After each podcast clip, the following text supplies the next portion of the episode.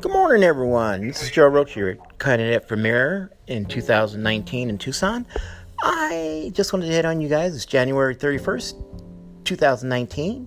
All right, I was up most of the night listening to TPD on a scanner. These poor guys are being run ragged. Those computers are worthless. They keep going down on them. They can't log on, they can't get information. That's dangerous for them, okay? Plain and simple. It's dangerous. Uh, the patrol cars are falling apart. The laptops are Panasonic laptops that are outdated, 10 years old.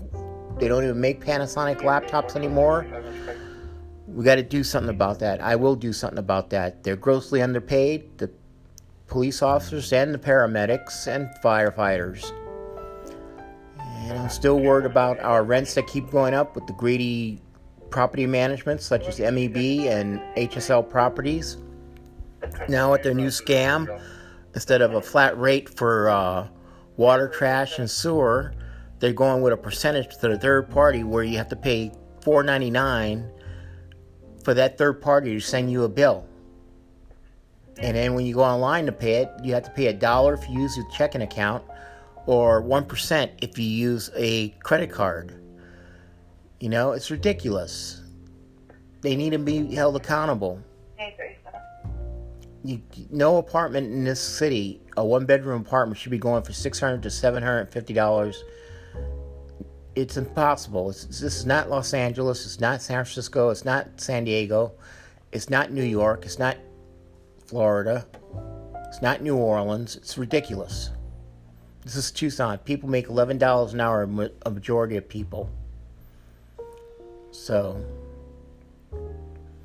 and as I've always said, I'm going to be your unconventional mirror. I'm going to be the guy with the open door policy.